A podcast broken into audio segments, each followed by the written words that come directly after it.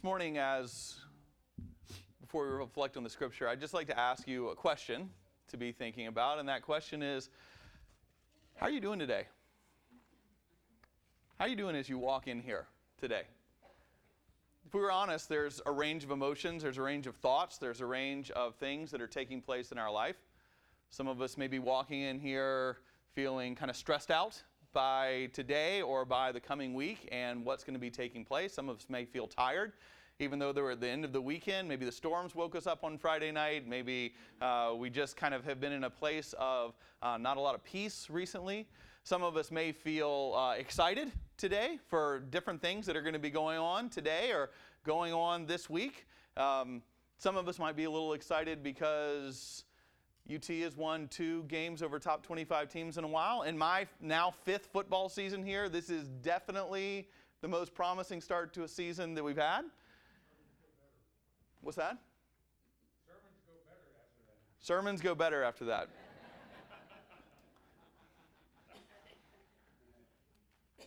Hopefully, the offerings go better after that, too. That's, that's what we would.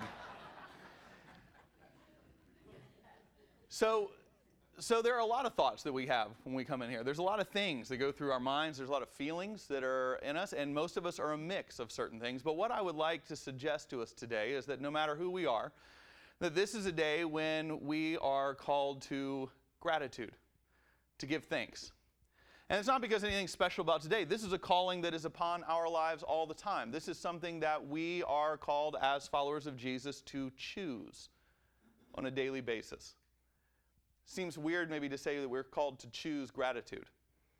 But that is what we're called to each and every day when we exercise our spiritual disciplines. And so today, that's what I'm going to invite us to contemplate individually, as families, and as a congregation is the daily call on us as Christians to reflect on and to choose to be thankful and to be aware of what we have to be grateful for. The scripture that's going to guide us today is the beginning, the first six verses of Paul's letter to the Philippians. And I invite you to listen now to God's word to us today. Paul and Timothy, servants of Christ Jesus, to all the saints in Christ Jesus who are in Philippi with the bishops and deacons, grace to you and peace from God our Father and the Lord Jesus Christ. I thank my God every time I remember you constantly praying with joy in every one of my prayers for all of you because of your sharing in the gospel from the first day until now.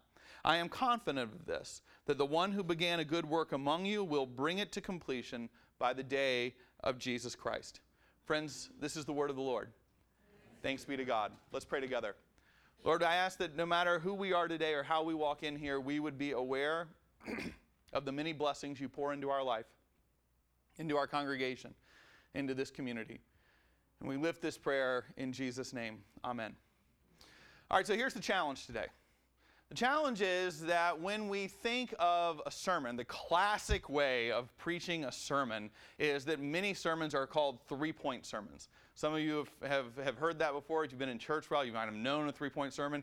If the pastor that day was really, really smart, uh, the three points would be an alliteration. They'd all start with the same letter uh, so that you remember them. No one ever remembers what the points are, but they remember it was an alliteration, that they all started with the same. All, start, all three points started with the letter C, right?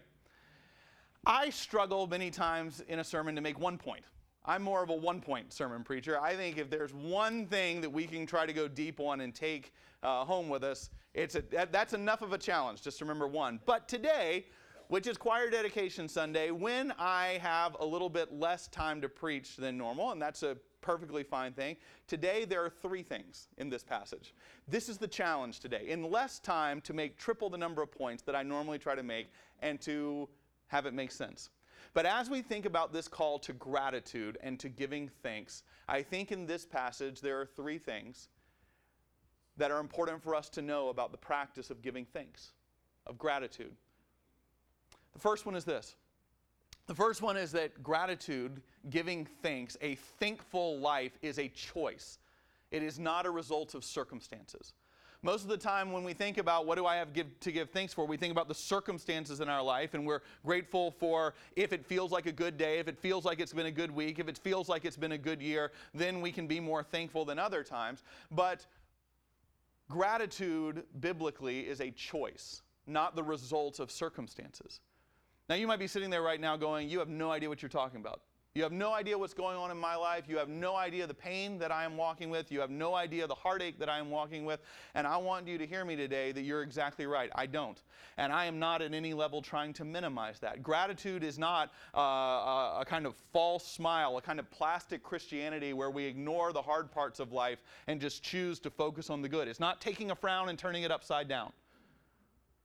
But what gratitude and thanks are, are the discipline and the choice of remembering the presence and the power of God in all circumstances. We see that in this letter of Philippians. Philippians is uh, a letter that is very different than many of the letters Paul writes. And Paul is somebody throughout the, the New Testament who deals with hardship. Paul is no stranger to adversity, to suffering, to difficulty. What's interesting about Philippians is that it is the, we, most scholars believe it is the last of the letters that Paul wrote that we have in the New Testament. So, Paul, who wrote so much of the New Testament, Romans, which we studied this summer, 1 Corinthians, 2 Corinthians, Ephesians, Galatians, this is the final letter that we have. Paul is near the very end of his life. He's actually in prison in Rome, awaiting his death, not for doing what we would consider anything bad, but for, for advocating for his faith, for being a Christian. He is preparing to die. This is the last of his letters, and Paul is someone who knew great suffering. The interesting part in Philippians is it's the most positive of all of his letters. Paul would have, in some ways, and I think sometimes 21st century Americans, we can struggle with Paul because Paul would not be one of those people who's like, Does everyone feel affirmed? Does everyone feel affirmed and everyone feel okay? And as long as you feel affirmed, that's the point of what this is. Paul, and part of why I love Paul is Paul sometimes takes a two by four and just smacks us between the eyes, right? And sometimes we need that. It may not feel the most affirming in the moment, but we need it at time to time. What's interesting is that in this letter, where Paul seems to have uh, so much that he could, compl- could complain about, it's the most positive of his letters. Paul sometimes he you can re, when you read his stuff, sometimes he gets himself so worked up in frustration and anger it boils over. Go read the book of Galatians. Like the first three chapters, he is just working himself into a. He's so frustrated with the church in Galatia that he gets worked up and worked up and worked up to the point that at one point he just says, You foolish Galatians. It's like it just erupts as he's writing it because he's gotten so frustrated. He boils over to the point of just going, You're idiots. And, and that's the better translation, actually. We don't like putting that in the Bible, right? But that's the better. It's like, You are idiots. What are you doing? Like, Paul just does this. But Philippians, where he is sitting in prison for his faith, is the one where he starts out saying, I give thanks for you. And throughout Philippians, it is his most positive letter. Giving thanks, reflecting and being in a spirit of gratitude, of contentment, is not just the result of when circumstances are okay. Paul was in his most difficult hour of his life. And yet, this is the most grateful and thankful letter of the ones that he writes. So that's number one. When we say that we're called to the discipline of giving thanks, of gratitude, that's not the result of circumstances. It's a choice we make every day. Well, what do we have to be grateful for? This is point number two that we see in this passage. He says, I am grateful to God every time I remember you. He writes to the church in Philippi in verse 3. And this is an important insight for us as well about the spirit of being people who are gra- grateful, thankful, content in our lives. And so he writes and he says, I am grateful for you. Sometimes we in our lives, when we think about what we have to be grateful for, we think about circumstances where we have succeeded, we think about our jobs, we think about different things. These can all be good things to think about. But where Paul goes in writing this is he's thankful for the people in his life. If we were people who could truly find gratitude over time with good things that we experience, with success, with opportunities, with stuff, then we would be the most thankful generation in the history of humanity.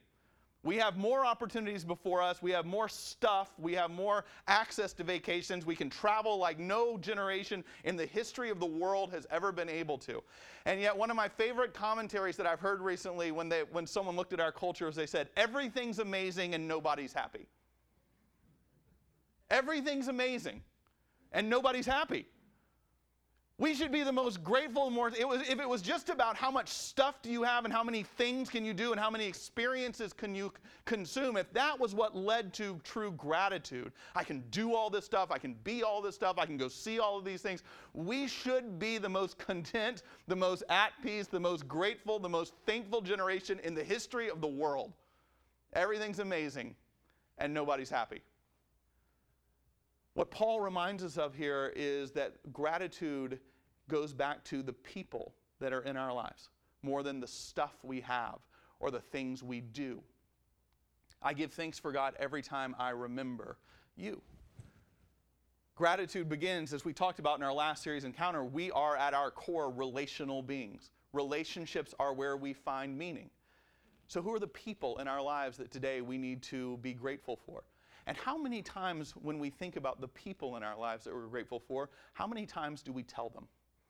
How often do we write like Paul and say, I want from the beginning to say to you, the people in Philippi who have founded this church, who I know, I am grateful to God, he says, every time I remember you. He takes the time to reflect on the people who make him thankful. And he takes the time to write and tell them. What would it mean for us to practice that sort of discipline? Number one, to realize that thankfulness is a choice. And number two, when we seek to choose gratitude, where do we, do we go to people? And do we take the time to let them know? Sometimes I think we're a lot better at thinking we express gratitude than we actually are at expressing gratitude. I think we think we do a better job of it than actually doing it. Who are the people that you might be living and interacting with every day? That maybe you need to take the time in your heart to reflect on gratitude and to express that. And point number three, you see how we're moving through this? Number one, gratitude's a choice. Number two, it begins with people. But number three, I want us to pay attention in this verse three when we think of gratitude to the grammar that's here. Maybe like some of you, I'm not a big, I sometimes miss the details of grammar. I think about this when I when I taught English in Japan. As many of you know, I taught English there for a couple of years after college. Lived there. It was a great experience. And part of what I was supposed to do, and part of what we were supposed to do over there, was to teach conversational English to not just the students in the schools where we worked, and I was in a junior high school in rural Japan for two years, but also to the teachers. Because the way that the Japanese had often learned English was they would memorize grammatical rules. They knew more grammatical rules than all of us in this room put together. But Sometimes conversational English was hard. So the first class I ever taught in, uh, I went in, I was nervous, and I was there with an English teacher, a, a, a Japanese English teacher, a wonderful, wonderful man. We had a class of, of, about 40 kids who were there. And he was talking about what it was like to have an American in the classroom and to learn about American culture. He's talking to the students about how grateful they were for this. And then he said, uh, he said, one of the things that I want to talk to you about from the beginning, I'm like, okay, here we go this is what I'm supposed to be doing here. I'm living halfway around the world to, to kind of teach and do. it. And he goes, one of the first questions I have is when, when I've traveled to America, I'm just curious about y'all's obsession with gravity.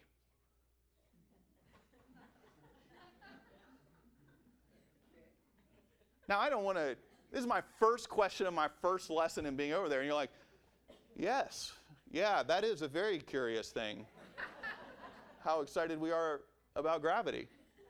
And he said, why, why, why is that? Why are you all so excited about gravity? And I said, I, I don't know, man. I was a philosophy major. I didn't, I didn't take engineering. I don't know anything. I mean, I know we stay on the ground and that's something called gravity that does. I don't really, I don't know where we're going with this. He goes, yeah, but you talk about it in, in your greetings. Almost every time I see Americans greeting each other, they talk about gravity. I said, what you, I, I'm sorry, I don't know what you're doing. He's like, he's like they, when I would look and the, I thought the proper thing was hello, and they would say, what's up? and then if they didn't say what's up, they would sometimes in movies say, what's going down? what's up and what's going down? Right from the beginning, it's like, what's moving up and what's going down? How, how does, you know, how does gravity work? And I said, oh, well, I, no, I don't think it, I don't think it's really about gravity. He goes, oh, this is why you're here. Why do you say what's up and what's going down? What's the upset? And I said, I don't know. I don't think there's really I don't think there's really a reason why we use those terms. It's just sort of what we say. And he looked at me puzzled in front of the whole class, my first class, and he goes, "So the words you use to greet each other really don't mean anything." And you're like, Yeah, that's pretty much it. It doesn't really have a logical. I'm glad I'm here to enlighten you guys on how this works. There's really no meaning to the words we say in our greeting because uh, like there's nothing literal about what's up, right? It's just kind of what we say. But of course, they're looking at it, looking at the grammar. They're actually paying attention to the words. So it's a very logical thing to say your obsession with gravity. What's going up? What's going down? Let's pay attention to the grammar here for point number three. Paul writes, I, re- I thank my God, I'm grateful, I thank my God every time I remember you. As we said in point two, who, who he is thankful for people, but he's thankful to God.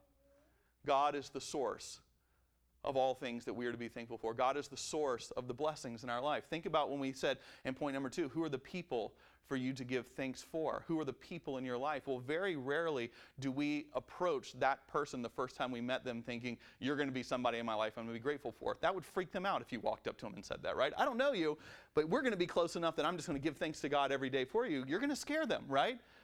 Think about your spouse. Think about your colleagues at work. You didn't do anything to deserve working next door to them in your office. You didn't do anything to orchestrate that. You didn't do anything to choose your children or to choose your parents. You didn't sit there and God didn't go, now which, now, which set of parents do you want? Take a, take a look at the values and let's match it up the right way. God is orchestrating this thing. God couldn't, if, if you're, the people you're thankful for is maybe a, a sorority uh, sister or fraternity brother or your roommate at college, you didn't do anything to orchestrate that. If we believe in a God that's active in the world, then we can give thanks for people, but God is the source of that. We don't give thanks to those people, we give thanks to God for those people. I give thanks to God, Paul writes, every time I remember you. What would that mean for our life today if no matter who we are, we chose gratitude? Well, as a congregation, I think it'd be important for us to reflect on that today for a reason. Because you're going to have to hear this three times. Because you're going to hear the sermon three times. And you got to act surprised and interested every time. At 11, I need it to feel as profound as whatever profound thoughts there are right now, Tom. But today, we are grateful for you.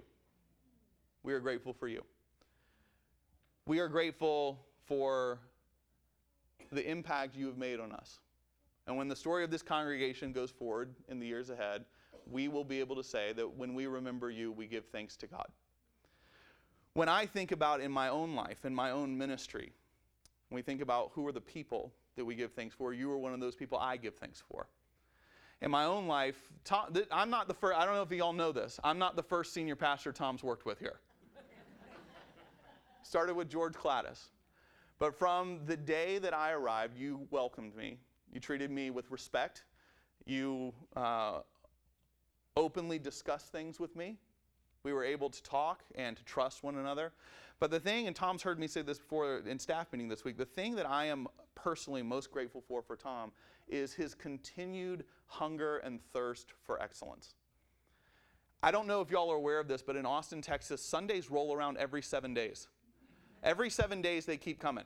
It's like a machine sometimes, and it is hard to feel fresh, right? It is hard all the time to stay creative. It is, it is tempting at times to just want to kind of say, well, you know, that's going to be a Sunday in July, and it's not going to be as many people, and we're da da da, and so we'll just. Tom is never in that place of just mailing it in. He is hungry to keep growing. He is thirsty to know what's taking place in the world. And that search for excellence, that drive to stay sharp, to invite people into the work of the gospel, has impacted me, has been profound for me. But I don't give thanks to you, Tom. I give thanks to God for you because God called you here. And that fills me with a sense of hope as we look to the future for both you and for us because God has called you and Ann to New Orleans. God has called you to be closer to children. God is going to call you to use your gifts in all different kinds of ways to continue to impact the kingdom. And as God called you here, He's called you there. But it also means God continues to call us. That God hasn't brought covenant to this point just to go, well, it's all over now. And so, as we give thanks to God, it also fills us with a hope of what will come next. Of the legacy that we will continue to build upon as we look into the future with hope and with expectation for how God will continue to work. So, this day, friends, this week, I invite us to choose the perspective of thanksgiving and gratitude in our lives, to give thanks for the people, but to give thanks to God for those people so that we can look forward to what God will do next with hope of what will come and expectation of what a new season will bring for you, for your families, and for us as a congregation. Amen? Amen? Let's pray. Lord, we ask this day you would lead us forward as your people. Give us grateful hearts that come through the right perspective on our lives. We pray this in Jesus' name. Amen.